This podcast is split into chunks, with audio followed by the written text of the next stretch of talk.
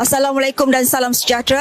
Sekarang saya berada di lokasi lintas langsung dari Command Center Barisan Nasional bagi melaporkan liputan terkini Hari Pengundian Pilihan Raya Negeri Johor Pumas 5 at 5. Proses pengundian Pilihan Raya Negeri Johor ke-15 berakhir pukul 6 petang ini. Bagaimanapun, Pusat Balai Raya Pulau Besar di Bersing ditutup pada 11 pagi tadi menjadikan pusat mengundi pertama bagi PRN Johor ditutup pada hari ini.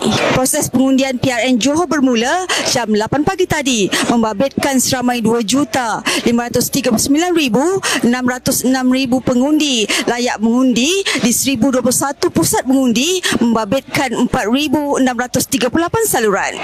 Mengikut rekod, jumlah 50% pengundi keluar menunaikan tanggungjawab pengundi pada Pelan Raya Negeri Johor setakat jam 4 petang tadi seramai 239 calon daripada 15 parti politik dan bebas bertanding merebut 56 kursi Dewan Undangan Negeri pada PRN Johor ke-15. Menerusi pemerhatian yang dilakukan sepanjang hari, mengundi hari ini antara golongan yang dilihat ramai hadir ke pusat mengundi adalah pengundi berusia 30 hingga 40-an, pengundi warga emas selain golongan pengundi baharu. Perdana Menteri Datuk Seri Ismail Sabri Yaakob turut meninjau proses pengundian di pusat mengundi Sekolah Kebangsaan Perumahan Tampoi 2 di Kempas petang tadi. Naib Presiden UMNO itu turut menghabiskan masa 10 minit meninjau pusat mengundi itu daripada jarak kira-kira 50 meter dari pekarangan sekolah berkenaan bersama Timbalan Pengurusi Barisan Nasional Johor Datuk Nur Jazal Muhammad dan juga Timbalan Pengurusi UMNO Johor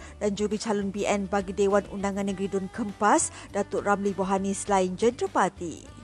Dalam pada itu, proses pengundian di semua 56 kawasan DUN PRN Johor berjalan lancar dan selamat sehingga pukul 6 petang ini tanpa ada sebarang kejadian yang tidak diingini berlaku.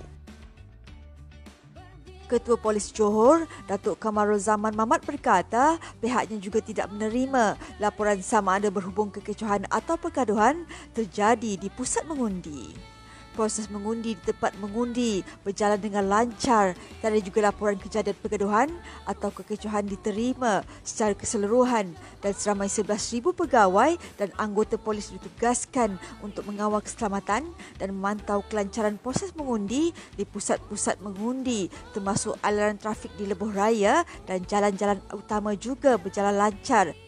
Beberapa pengundi yang ditemui turut menyatakan proses mengambil masa antara 5 hingga 10 minit sahaja sebelum selesai proses pengundian berbanding terpaksa beratur lama pada pilihan raya umum ke-14 jumlah pengundi di Johor mencatatkan peningkatan. Kira-kira 28% berbanding hanya 1.8 juta pengundi. Pada pilihan raya umum ke-14 dengan penambahan 749,731 pengundi.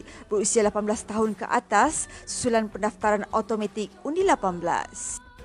Sekian saja liputan perkembangan dan situasi terkini Berita Pumas. Teruskan mengikuti berita berkenaan perjumlahan undi serta update semasa sempena hari pengundian PRN Johor melalui FB UMNO Online.